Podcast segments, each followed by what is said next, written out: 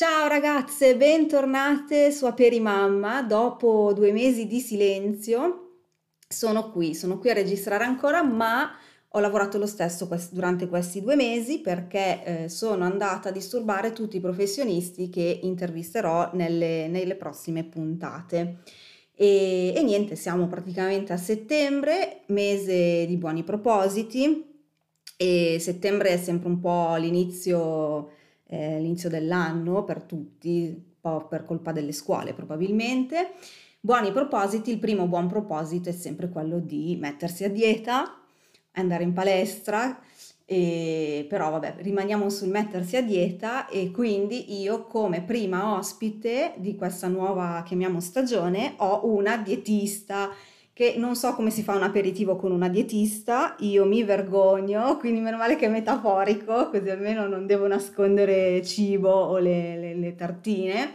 E, ehm, e, niente, siamo qui con Federica Grandi che eh, esercita a Secugnago e a Bergamo. a Bergamo, giusto? E a Codogno da domani. A Codogno, ok, da domani quindi vuol dire che quando ascolterete voi esercita già Codogno. E quindi poi dopo ci dirà bene come, come contattarla e come raggiungerla. E, e, niente, allora praticamente io ho contattato Federica chiedendole eh, un'opinione sul postpartum, ma in realtà poi quando ci siamo incontrate eh, si sono aperti tantissimi argomenti. Quindi durante questa puntata in realtà andremo a toccare tutti, un po' tutti gli argomenti che poi andremo a eh, verticalizzare nel corso delle prossime puntate. Quindi ora smetto di ciarlare io e faccio la solita domanda di rito. Allora, noi siamo metaforicamente ad un aperitivo, anche se in realtà è l'ora della tisana, però Facciamo finta che di essere... io adoro molto più dell'aperitivo. Eh, lo so, tisana mamma faremo. Però eh, facciamo finta di essere un aperitivo. Io so che sei anche, sei anche astemia, quindi... Per la verità mi piace il whisky, quindi astemia che non mi piace il vino e la birra. Ma il ah, quindi non sei astemia. No, no vino e no birra. Ma perché non mi piace l'odore, ah, non okay. altro. Quindi, il whisky è strong. Però se sai degustarlo è buono. Eh sì, bisogna saperlo. Eh sì. No, io non mi avvicino al whisky, per me è ancora troppo strong. E soprattutto alla birra, perché se scopro che mi piace la birra è l'ennesima cosa che mi gonfia che devo eliminare. Quindi no, io vino, vino. Quindi ordini. Però per me è un crodino. Crodino. No, per me è un crodino. Crodino, io vado del mio preferito Donna Fugata Antiglia, lo nominerò sempre, ma non sto facendo pubblicità, ve lo giuro, però mi piace. Quindi, non ci sponsorizza. No, non ci sponsorizza nessuno. Neanche il crodino. Neanche il crodino. Va bene, sigla.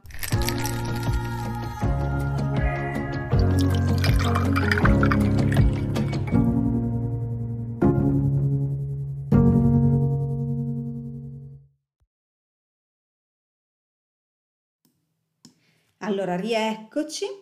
Allora, eh, dunque, tornando a noi, io ho contattato Federica eh, chiedendole appunto del postpartum perché eh, io che sono molto attiva sui social o comunque fre- frequento molto Instagram, nei mesi dopo che è nata Sofì, penso anche a alcune di voi, sono stata presa di mira da, da un sacco di profili di ragazze, donne, per lo più mamme, perché appunto erano mamme che si rivolgevano a mamme, promet- che mi promettevano un guadagno facile e, e un lavoro comodo da fare a casa eh, stando con mia figlia, che Dio me ne scampi, perché cioè io non, o lavoro o sto con mia figlia, cioè io lavorare da casa con Sofì è un incubo, quindi non, non era proprio una cosa che mi allettava tantissimo. E ehm, niente, mi facevano queste proposte di lavoro ed erano sempre eh, la vendita di eh, integratori e eh, consigli alimentari. Allora, premesso che io non, ehm, no, non, appoggio il network marketing, quindi già è un sistema di lavoro che eh, io non approvo, ma eh, la cosa che mi, mi faceva pensare era perché esistono, cioè se esistono delle figure professionali che hanno studiato anni, eh, diversi anni in università, eh, c'è chi ha fatto, non so, nel tuo caso cosa, cosa c'è, come si fa a diventare dietista? Medicina? C'è un corso di laurea della facoltà di medicina, esatto, il corso cioè, di laurea in dietistica. Cioè, medicina ragazze, cioè non uh, l'università dei puffi, cioè perché io che non ho nessun titolo, o meglio ce l'ho, ma in tutt'altro, da un giorno con l'altro mi metto a dare consigli di alimentazione ad altre donne, cioè ma n- non esiste. E poi, vabbè, appunto, nel periodo del postpartum, insomma, noi donne siamo un po' ehm, in un periodo un po' particolare psicologicamente parlando, eh, vogliamo tornare appunto in forma, siamo un po' più mm, Secondo me siete deboli. proprio un target suscettibile, suscettibile, a queste cose, quindi probabilmente, cioè siete in realtà, credo sia una condizione anche dettata dagli ormoni, dettata esatto. un po' dalla esatto. fragilità che il periodo può dare quindi magari un po' più debolucce, un po' più avvezze a esatto. tutto subito, no? Esatto, e quindi questa cosa mi ha dato molto fastidio, al che eh, ho scritto appunto a Federica, ho detto aiutami, eh, se ti interessa come argomento, eh, aiutami a far capire l'importanza ehm, di non dare retta a queste cose quindi ci siamo incontrate e eh, riguardo l'alimentazione delle donne, la salute, il benessere del, della donna, comunque l'importanza dell'alimentazione, portava via tanti argomenti, come vi ho anticipato eh, prima. Quindi adesso io vi lascio, pre- eh, lascio, Federica presentarsi, che innanzitutto, adesso io lo dico un po' come battuta, ma io ho scoperto che lei è la dottoressa Nosaradan, perché io pensavo fosse una dietista, punto, e invece, cioè, ragazze, lei vede quelle persone gravemente obese, cioè quindi ascoltiamola perché ne sa a pacchi e vede veramente realtà che vanno oltre la nostra immaginazione. Ora per questioni di privacy lei non può raccontarvi cose che ha detto a me a microfoni spenti, ma vi assicuro che eh, ci sono cose che neanche, neanche su real time fanno vedere. Ecco, quindi Fede, Ora presentati tu perché io ho già parlato troppo. Ciao a tutte, io sono Federica, appunto sono una dietista e eh, come diceva Marian io ho iniziato la mia carriera lavorativa dedicandomi alla grave obesità e nello specifico io lavoro in un centro, ehm, un centro residenziale, se così si può chiamare, per la cura dei disturbi alimentari eh, dove sì, oltre a occuparci di disturbi alimentari in generale, mm, più nello specifico ci prendiamo cura in equip eh, della grave, grave obesità e della chirurgia bariatrica, che è un mondo molto molto complesso. Eh, in realtà poi col tempo l'ambulatorio si è, si è, sviluppato, si è aperto a tutti quelli che sono i problemi relativi al peso e non solo perché, eh, come dicevo a Marian, quello che, quello che mi fa più piacere eh, spesso non è il paziente che viene per perdere peso, ma è la persona che vuole imparare a mangiare bene perché eh, mi piace sempre sottolineare che il concetto di dieta non è restrizione, non è calo di peso, il concetto di dieta è eh, stile di vita corretto. Quindi se tutti riuscissimo a migliorare lo stile di vita, non ci sarebbe necessità di parlare di dieta come restrizione, ma eh, si tratterebbe solo di imparare a gestire bene i propri acquisti eh, alimentari, la propria giornata alimentare, il proprio menù e ehm, senza appunto viverla come un'ossessione, viverla come una restrizione. Ma eh, torniamo al nostro argomento di questa sera. Eh, Marian mi aveva contattato per parlare di eh, questi integratori magici, queste figure che propongono l'improponibile poi in realtà eh, abbiamo sviluppato veramente tantissimi punti, eh, mi, mi soffermo appunto sul primo. Discorso beveroni, discorso tisane, barrette, pastiglie, tutto quello che vi viene in mente. È un bel problema, è un bel problema grosso perché anche noi che siamo del campo e noi non intendo solo dietisti, ma intendo anche i dietologi, i biologi nutrizionisti, noi tre siamo le uniche figure eh, che possono per legge occuparsi di alimentazione. Sì, ecco, infatti sottolineiamo per legge. Per legge, cioè certo. non per uh, usanza. No, cioè... Si rischia il penale, si rischia veramente la denuncia. Il eh, problema esatto. è che purtroppo... Eh, purtroppo lo sottolineo cento volte, l'Italia è un paese in cui si può fare molto poco. Negli altri stati non esiste che un giornale parla di alimentazione, non esiste che un personal trainer parla di alimentazione, non esiste la mamma che va a vendere l'integratore a un'altra persona. Ecco. Anche perché ehm, purtroppo per fortuna la nutrizione è una scienza medica, non esistono gli influencer di cardiologia o gli influencer di nefrologia, esistono gli influencer di nutrizione. Ecco. Perché non si riesce a capire che la nutrizione è una scienza medica come le altre? Perché forse più, sembra più accessibile, cioè il cibo lo prendo dal Brava. supermercato da sola, no? Cioè, Brava. Cioè invece la, la pastiglia, la cardiospirina, cioè adesso non so cosa si prende per il cuore esattamente, cioè non è così accessibile, quindi accessibile vuol dire che lo possono fare tutti nella mente magari po' più semplice. Secondo me perché si dà molto poco peso all'alimentazione e molto poco peso al disturbo alimentare che questa cosa può generare. Ora ti faccio un esempio, tu, mamma che ha appena partorito, magari molto fragile per disordini ormonali che sono leciti dopo il parto eh, magari con un corpo che non ti piace, che non è il tuo, inizi a perdere peso, con il calo di peso perdi anche magari la possibilità di allattare, perdi uno stato di salute, perdi massa muscolare, la colpa di chi è? Eh, del, dei, dei di social, della società, del, insomma tutta la... Sì storia, società, costume, non lo so. Esatto. Però sono questi ideali che, no? che uno si eh, fissa. Magari il vendere questo prodotto a una persona come te, vabbè, lo compri, lo usi una settimana, ti rendi conto che è una porcheria, lo butti. Mm? Il vendere questo prodotto a una ragazzina che magari di anni ne ha 15, lo compra e mi cade in uno stato di anoressia o bulimia. Ecco. Chi additiamo? Di chi è la colpa? Della mia vicina di casa che non aveva più lavoro e ha iniziato a vendere integratori. Mm-mm. Il discorso alimentare è serissimo.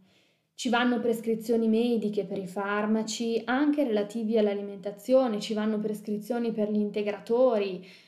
Eppure questa gente vende di tutto, vende di tutto e, e lo fa. E lo può fare perché la legislazione lo permette tra l'altro spesso queste mamme eh, tirate nel giro, passami il termine, eh sì. un po' acchiappate no? da, eh questa, sì. Mm, da questa gola di fare soldi stando a casa, eh, vengono, cioè, a queste mamme viene chiesto cosa, cioè viene mh, mm, imposto cosa scrivere sui profili, viene chiesto di mettere determinate frasi, viene chiesto di mettere determinate foto perché tutte queste persone che entrano in questa vendita piramidale, perché alla fine di eh questo sì, si esatto, tratta, esatto. sono tutte settate allo stesso modo, quindi tu vieni obbligata a mettere la frase guardate, sono a casa con mio figlio, sto lavorando senza fare fatica, certo, stai lavorando sulla salute delle persone. Esatto, che poi anche lì, cioè, ripeto, io non so in quante di voi nel periodo, soprattutto anche del lockdown, hanno lavorato in smart working con a casa i figli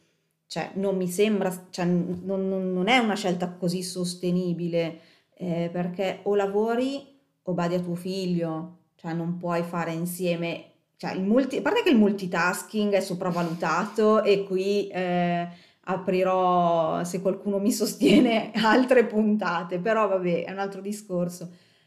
Ma io non vorrei lavorare a casa con mia figlia. Quando mi è capitato di farlo, chiamavo qualcuno ad aiutarmi a curarla perché come cavolo fai? Cioè, sei in call con un cliente e tua figlia ti vuole, no? Perché come, come fai? Quindi certo. no, cioè lavorare a casa con i figli è una grandissima stronzata. Adesso tanto non mi autocensuro, però no, assolutamente. Penso che tante mamme che hanno provato costrette eh, durante il lockdown possono anche cioè, condividere quello, quello che, ho appena, che, ho appena, detto.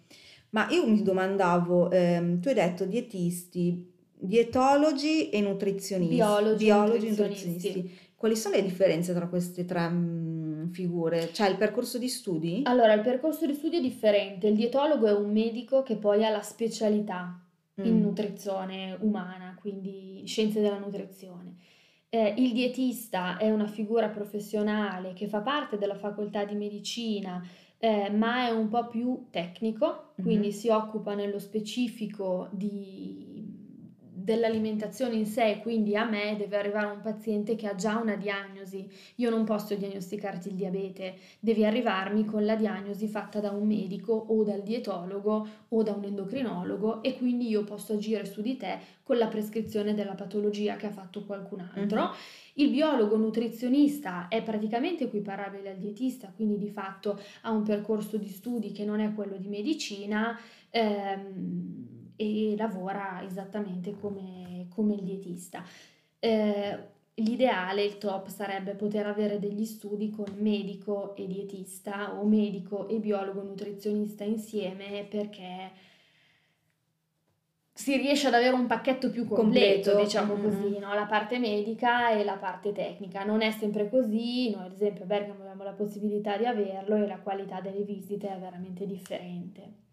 Ma mm, mi domandavo, eh, ti è capitato, cioè ti capita spesso di avere delle mamme eh, nella fase appunto di post o anche magari proprio in gravidanza? Sì, allora eh, come già ti accennavo, ehm, è difficile che arrivino ragazze o donne in gravidanza e questo un po', non dico mi preoccupa, però mi fa pensare. Eh, quello che mi capita è che mi arrivino spesso pazienti alla ricerca di una gravidanza e questa è una cosa bellissima perché non per forza sono pazienti in sovrappeso, ma sono donne che per affrontare al meglio una gravidanza decidono di sistemare la propria alimentazione. Questo è bellissimo perché sì. vuol dire che si rendono conto di quanto è importante la buona alimentazione. Mm-hmm. Mi capita che i miei pazienti eh, inizino una gravidanza, quindi vengano seguite nel percorso della gravidanza perché di fatto erano già lì. Eh sì. Mi capita spesso pazienti eh, post gravidanza, mi capitano spesso eh, anche se qui poi, vabbè, dedicheremo una puntata a parte all'allattamento, ma non si fa calo di peso in allattamento, mai. Ecco. Mai, mai, quindi in quel caso lì io cerco di spiegare alle pazienti perché non deve esserci una riduzione calorica nell'allattamento e si prosegue con una sana e corretta alimentazione, magari sistemando quella che eh, già hanno. Mm-hmm. Eh, Difficile invece, come ti dicevo, che si rivolgano pazienti che hanno iniziato una gravidanza per essere seguite. Questo un po' mi spiace perché in realtà ci sono delle linee guida ben chiare eh, sull'alimentazione in gravidanza, sugli incrementi calorici, sugli incrementi proteici, sull'assunzione di omega 3, che di fatto ecco. spesso vengono un po' bypassate dai soli ginecologi, ma perché per carità un po' le visite hanno il loro, il loro timing, eh no? Eh sì. Quindi magari dedico il tempo della visita ad altro che giustamente magari ha la precedenza. Mm-hmm. Però eh, sarebbe bello creare anche la possibilità a queste donne di approfondire l'importanza di questi aspetti. Sì, perché poi in gravidanza uno pensa sempre a cosa non si deve mangiare. Esatto, cioè, e mai ma, a come si esatto, deve mangiare. Esatto, cioè uno va a esclusione, ma io stessa e dico... Um, cioè pensi, oh mamma, questo non lo posso mangiare, oddio il crudo non lo posso mangiare, allora quindi mangio il cotto, eh, però l'insalata, vabbè qua mi hanno cazziato perché usavo il bicarbonato, ma qui vabbè.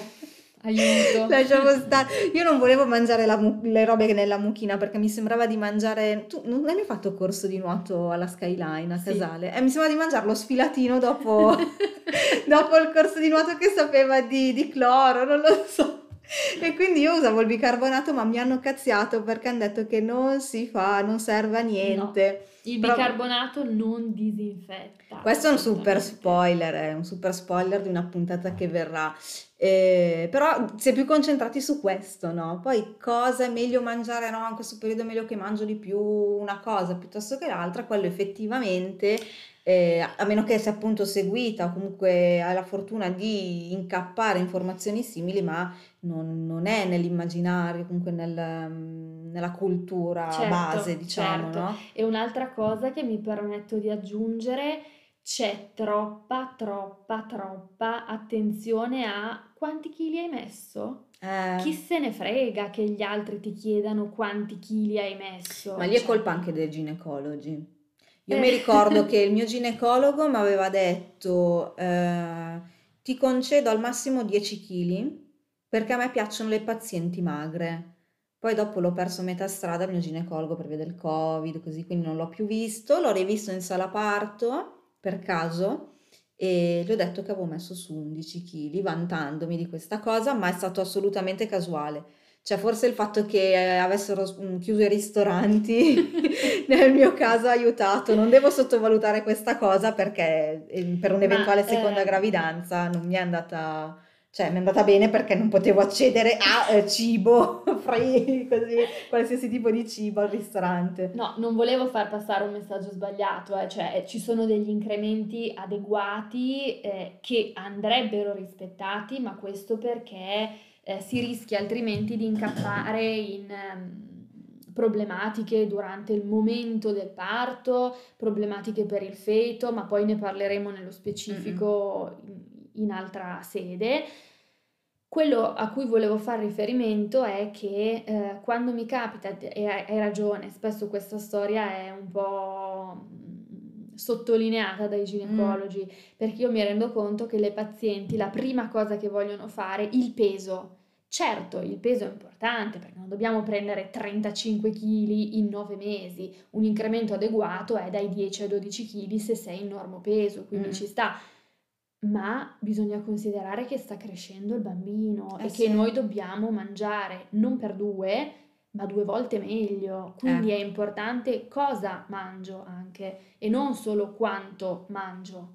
Questo invece nessuno entra e ti dice, ah, vediamo cosa sto mangiando, ma tu mm-hmm. pia- salgo sulla bilancia. Sì, due volte meglio non l'avevo mai sentito, ma mi piace. Sì. Perché appunto... Non per due, due volte meglio. È vero, è vero ci sta come vero, perché effettivamente è un momento in cui se si riesce a mangiare, perché poi dopo ci sono quelle che passano più tempo a vomitare quello che hanno. Eh, però anche lì però... ci sono dei trucchetti alimentari per chi soffre di nausea. Ah sì? Sì, sì, assolutamente, assolutamente sì. Ci sono tutti dei piccoli trucchetti di abbinamenti di macronutrienti per migliorare il senso di nausea. Qua stanno uscendo altre mille puntate praticamente, perché vedi già questo anche noi. Poi per carità ci sono pazienti che hanno veramente delle condizioni di nausea, vomito grave, che si deve ricorrere anche al, alla flebo, comunque alla nutrizione. Come Kate. Middleton. Ah, non lo so, me la sono persa. Kate Middleton per le... Mm, mi ricordo le, le ultime due, la prima non me lo ricordo, era stata ricoverata per um, questo disturbo che adesso non ricordo il nome, per cui vomitava tantissimo e quindi doveva essere ricoverata sotto flebo. Ah sì sì, ma quelli sono casi estremi eh, che per fortuna non capitano così spesso. Non che sfiga la Kate Middleton, non capita mai a nessuno le due volte. Beh, oddio, magari per molto meno è finita in ospedale e hanno detto che era per quello, eh, non lo so. Però mi ricordo eh, che, che, mi era rimasta impressa sta cosa qua. Però ecco, la qualità alimentare è importantissima, importantissima. Giusto stare nel range di peso, per carità, giustissimo, sacrosanto, ma buttando un occhio al come. Eh sì, tanti, ma oddio, adesso io non voglio fare quella mh, sul piedistallo, cioè anch'io sbaglio, eh. Eh, ma poi sono anche golosa, quindi è difficile per me, cioè per me è stato più facile smettere di fumare che smettere di mangiare, per dirti, le focacce col crudo.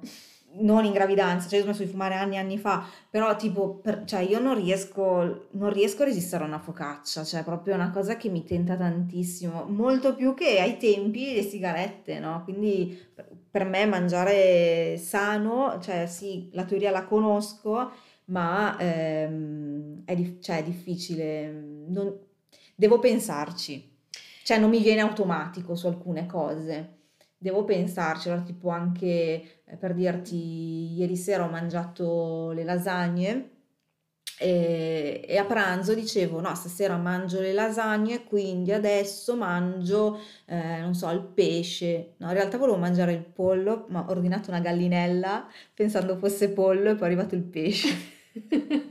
Quindi vabbè qui eh, epic fail. Però ho detto beh meglio che mangio il pesce visto che stasera c'è la carne e la pasta però devo star lì a fare tutti sti calcoli no? Cioè proprio mi passa anche la voglia di di, di pranzare, eh, no? Eh, però guardala dall'altro lato, a una donna che vuole approcciarsi a una buona alimentazione, la gravidanza potrebbe essere un bell'inizio perché comunque hai una motivazione forte. È vero. Non stai nutrendo solo te stessa, stai È vero, sei responsabile. e sei responsabile della salute di un bambino. Esatto, di una nuova vita che sta nascendo, che sta crescendo Esatto. dentro di te. Sì, questo senso di responsabilità effettivamente ce l'avevo, ma penso tutte, dai, cioè non è possibile che nessuno ci pensi, però eh, sì, quello potrebbe essere una, una buona motivazione e se non si ha in quel momento lì, si avrà eh, durante il periodo dello svezzamento.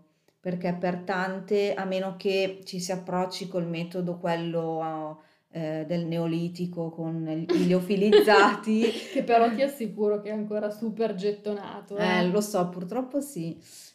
Perché secondo Ehm, me ti viene comodo avere le cosine scritte lì, trick trick, faccio così e non mi sbaglio. Eh sì, perché hai appunto le regole scritte. Sì, effettivamente mettersi lì a calcolare, fare, verificare che eh, nel, nel mio caso mia figlia mangiasse tot volte di carne alla settimana piuttosto che pesce, piuttosto che legumi, cioè comunque ti costringe a fare questo ragionamento anche su- sulla famiglia, su te stessa, Sì, sul, sul sì. compagno. Io in casa non cucino, cucina Roby, mi spiace per Sofì che le prime, i suoi primi pasti sono stati preparati da me, ma mm, per forza ce l'ho io a casa. Eh, però insomma ti, ti mette nell'ottica di pensare questa cosa non solo per il figlio, ma per tutta la famiglia. Sì. Ed è anche un'occasione, conosco anche appunto mamme, amiche mamme, che eh, è stata l'occasione proprio per imparare a mangiare meglio eh, anche a livello di, di coppia, no? Perché Sì. diceva noi mangiavamo un po' a caso, non erano persone magari che aumentavano di, di peso facilmente come posso essere io, quindi si concedevano mm, un po' più di libertà eh, col figlio, soprattutto anche mm, per quanto riguarda l'autosvezzamento, si sono impegnati, hanno cambiato modo di, ehm, cioè il modo di, di mangiare, di, di alimentarsi, sì, di alimentarsi. Sì, sì, sì, sì. Allora, lo svezzamento secondo me ehm, è un momento che può essere visto come una palla, prendere una palla al balzo, Mm. no? Intanto l'autosvezzamento lo puoi fare se già a casa si è abituati a mangiare bene. Eh sì, perché mica puoi dargli da mangiare... Perché non posso dare al bimbo i fusilli alla carbonara e la sera Esatto. dopo i fusilli con la panna e la sera dopo Esatto, le esatto. cipolle fritte, anche se sono tagliate a pezzettini, ok? Lo dico perché succede, ok? Ma eh, se faccio autosvezzamento deve essere chiaro che intanto si mangia tutti insieme, questo a prescindere da autosvezzamento o Mm-mm. svezzamento tradizionale. Ehm, è sempre una buona norma mettere i bambini a tavola perché i bambini sono delle piccole spugne, quindi quello che fai tu lo ripropongono Sì, poi anche sì, loro, sì. no? Quindi se io ho dei comportamenti adeguati anche a livello di scelta alimentare, riesco a passare questo messaggio. Eh, il cogliere la palla al balzo sta nel fatto che ehm, posso anche organizzarmi e migliorare i miei tempi. Io preparo un pasto che vada bene per tutti. Poi posso cambiare la consistenza. Faccio un Chiaro. esempio. Se io per tutti faccio eh, delle penne con il sugo di lenticchie, io posso prendere le penne, farle cuocere un pochino di più, tagliarle a pezzettini e quando il bambino ha la capacità di tenerle bene in mano, di stare ben dritto, si mangia le sue penne tranquillamente. Se io organizzo il menù settimanale tenendo conto del bambino e delle sue esigenze, posso stare tranquillo che mangio bene anch'io. Eh sì, è vero, perché anche solo eh, facendo il piano alimentare per Sofì ho introdotto più volte il pesce. Cioè, per dirti, io a casa difficilmente ci viene da mangiare il pesce, no? Invece, eh, facendolo per lei, cucinavo anche per me ovviamente a pranzo quando ero a casa, facevo per me, per lei. Sì. E quindi c'era, non so, il salmone con le zucchine e poi vabbè ci abbinavo un cereale che poteva essere nel suo caso erano sempre o la pastina, pastina al farro, eh, il couscous, Sì, sì. cioè cercando di alternarlo, però non me lo sono inventato io, ho seguito un corso perché Certo. cioè, non, ehm, non sono nozioni che eh, puoi andare a cercare qua, qua e là così a, a No, fonti anzi, non Dottor autorevoli. Google, lasciamolo là Esatto. dove sta. Ci sono delle figure professionali specifiche, anche delle dietiste specifiche che si occupano di svezzamento, quindi di eh, far chiarezza anche sulle porzioni, sulle consistenze ed è bene seguire quei consigli. Esatto. Poi davvero svezzare un bambino eh, in questo modo riesce a rivoluzionare l'alimentazione della famiglia, ci si organizza veramente meglio. Sì, sì, sì, no, questo confermo. Quindi se una non ci è arrivata in gravidanza ehm, e non ci arriva nel post, poi arriva al muro dello svezzamento e lì vi auguro veramente di, di approfondire. Io vabbè, ho seguito il corso di Verdiana, che è famosissima su Instagram, eh, si chiama Verdiana Ramina, è una dietista. Eh, su Instagram mi pare fosse eh, sia... Mh, Verdi. Verdi 85, no, 75, aspetta, scusate. Le stiamo cambiando la data di nascita. Verdi con la Y 75. Ecco, quindi se volete seguire Verdiana per lo svezzamento, non mi ha pagato, non mi conosce. Neanche a me. Esatto. Probabilmente non sentirà mai questo podcast, però mi sento in tutta serenità di, eh, di consigliarlo assolutamente per i vostri bimbi. E, mm, e niente, quindi abbiamo parlato praticamente di tutto il post, della gravidanza e poi c'è stata la sorpresa, e qua facciamo un altro super spoiler, di come l'alimentazione incide anche eh, sulla fertilità e qua possiamo ancora ancora dire, "Eh, vabbè Mary, per forza, hai detto finora, avete detto che è importante la salute, eccetera. Sì, ma non solo nel periodo che precede l'eventuale gravidanza, quindi parliamo to 5 anni, boh, un anno, non lo so, ma anche le abitudini che abbiamo avuto durante l'adolescenza. E qui c'è io, Nutella, gelati, focacce, cioè abitudini alimentari proprio pessime. E senza contare che va bene, nella mia famiglia non è che si mangiasse tanto la verdura, quindi anche lì, eh, o legumi, no, cioè legumi sono stati introdotti gli ultimi, to, neanche dieci anni, eh, però a casa non è che si mangiava così bene. E, mm, e quindi qui abbiamo, cioè, altra sorpresa, no? Perché dici, cavolo, allora c'è veramente tanto da dire, no? Non solo io mm, l'ho contattata per un periodo veramente tipo tre mesi dopo il parto e invece c'è veramente un mondo. Eh, quindi se impariamo a mangiare meglio tutti, stiamo tutti veramente meglio. Sì, credo di aver sconvolto Marian dicendole questa cosa dell'adolescenza perché ha sbarrato gli occhi quando Mm. gliel'ho detto, ma eh, una cosa importantissima, noi qui parliamo prevalentemente con donne, Sì, magari c'è qualche mio amico che mi vuole bene e mi ascolta. benissimo, perché in realtà i figli si fanno in due. Esatto. Quindi noi stiamo parlando di donna, della gravidanza, del post, eh, ma in realtà eh, l'alimentazione del papà incide al 50%. Ma pensa! Eh già, cioè Ma tutti- guarda te! Tutti stanno sempre a pensare alla donna, sta povera donna ha sempre tutte le attenzioni addosso quando si parla di gravidanza, per la verità, e qui tra l'altro mi ha fatto riflettere tantissimo la mia ginecologa. Eh, un giorno parlavamo di questo progetto, di questi ambulatori sulla fertilità di cui ti parlavo, e lei mi diceva la cosa grave è che a me arrivano le pazienti e mi dicono, boh, vorrei intraprendere una gravidanza. E lei mi dice, io chiedo sempre da sola con chi lo fa il figlio. Eh, infatti.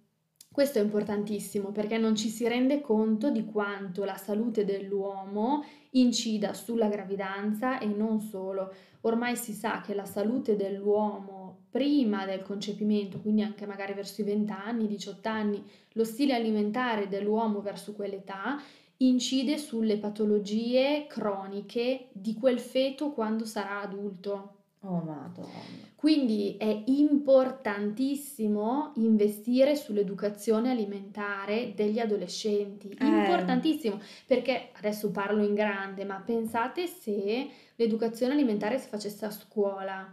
Bambini e adolescenti già formati bene, che a loro volta metteranno al mondo bambini sani, pensate a quanto potrebbe diminuire la spesa medica. Mm. Meno casi di diabete, meno casi di patologie cardiovascolari, meno casi di obesità. Eh sì, ma è sempre utopica questa cosa. Certo, è utopica, però E no, certo, anche perché noi adesso stiamo parlando appunto di mamma gravidanza, svezzamento, però, cioè in questo caso si parla anche a mamme che hanno figli magari in adolescenza. Io non so se ho tra chi mi ascolta mh, donne o mamme che hanno figli in adolescenza o comunque quasi vicini all'adolescenza, però anche in quella fase è veramente importante, cioè si fa un regalo eh, cioè, ai nipoti. E, ai nipoti, esatto, e, ma è, se, fa sempre parte del, di quello che è l'educazione alimentare, cioè non si dà solo nella fase dello svezzamento, ma è una cosa che, che va avanti, che va avanti e deve diventare proprio la, la routine, no? Anche se poi ricordo, mi racconta sempre mio, mio marito che c'è una sua cugina che sua mamma cioè molto rigorosa nel, nello stile alimentare e tutto, quando sua cugina andava a casa sua eh, faceva scorta di Nutella, biscotti. Vabbè, perché quello è proibizionismo. Cioè, esatto, e tipo arrivava sua mamma, arrivo, arrivo, lì che si mangiava gli ultimi biscotti di Nutella. Non cito chi è, se mi stai ascoltando, scusa, però questo aneddoto mi fa sempre molto riflettere. Beh, ma non abbiamo fatto nomi. No, quindi... no. No, però ecco, eh, le buone norme stanno sempre nel mezzo, niente è vietato, ma questo neanche col paziente in grave obesità, niente è vietato, bisogna solo saperlo gestire bene, quindi sì. a maggior ragione se si tratta di adolescenti non ci sono delle privazioni, ma uno stile alimentare corretto. Tant'è che adesso mi viene in mente questa cosa che sento tutti i giorni quando magari parlo con delle pazienti che mi dicono, boh, invento il biscotto della Nutella o le patatine. Io ce l'ho in casa perché sa, mio figlio è magro.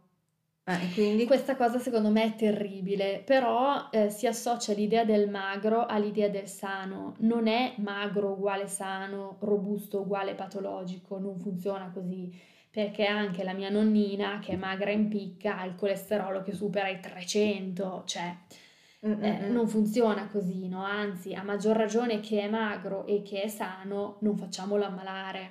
Eh, Questa sì. cosa però io mi rendo conto che è proprio difficile da capire. Cioè, faccio qualcosa se ho un problema. Se mi rompo un ginocchio, me lo riparo subito se ho il colesterolo alto o sono in sovrappeso o peggio ho la malattia obesità, perché l'obesità è una malattia, non mi curo mm. perché non, non, ho un problema da risolvere adesso, ma me lo trascino e quindi poi è peggio. Eh sì, eh sì, madonna. Comunque, vabbè, sono qui, tra l'altro io inizierò un percorso con Federica eh, chissà mm, se riuscirò a tornare un po' in forma, magari vi aggiorno, vi tedierò anche con i miei progressi. E, mm, e, niente, quindi allora abbiamo le prossime puntate, più o meno abbiamo fatto una panoramica generale. Da cosa partiamo la prossima? Del post? Possiamo partire dal post dal postpartum e io direi che se qualcuno che ci ha ascoltato ha qualche domanda, vuole approfondire qualcosa nello specifico, eh, si faccia avanti. Esatto, aprirò perché... un box più volte magari durante la settimana, così perché dura 24 ore no, su Instagram. Sì. Eh, quindi magari per non farlo tutti i giorni, magari un giorno sì, un giorno no, vediamo, così raccogliamo un po' di domande, poi così almeno durante la prossima eh, registrazione abbiamo modo mm-hmm. di, eh, di, approfondire. Sì, anche perché non entreremo proprio nei dettagli medici, no, esatto. ma eh, non dico di arrivare ai casi specifici perché comunque non possiamo fare visite a distanza, no.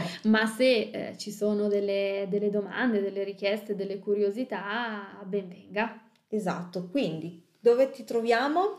Allora, io sono nell'ambulatorio di Secugnago, che è esattamente in piazza, e eh, nei prossimi giorni, nel prossimo mese, partirà questo progetto di collaborazione con due psicologhe veramente, veramente in gamba. Saremo due dietiste e due psicologhe.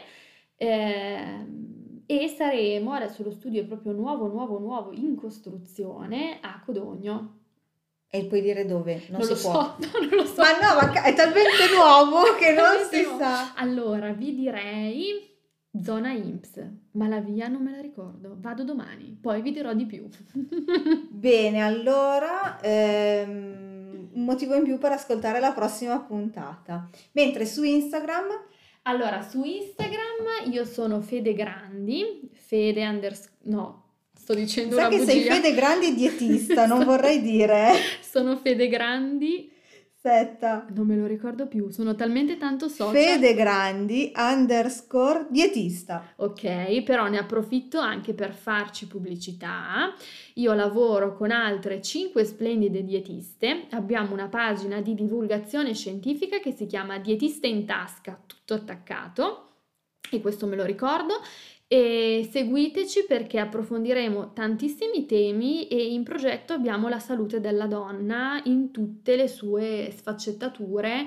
Eh, trovate ricette, trovate consigli, è veramente una pagina super. Bene, allora ci salutiamo. Abbiamo finito il nostro bicchiere di crodino. Sì, io ne ho presi vino. tre nel frattempo perché il crodino è talmente poco. Ah sì, è vero, è Eh. poco, è poco. Va bene, dai, allora ci salutiamo e alla prossima. Ciao ciao!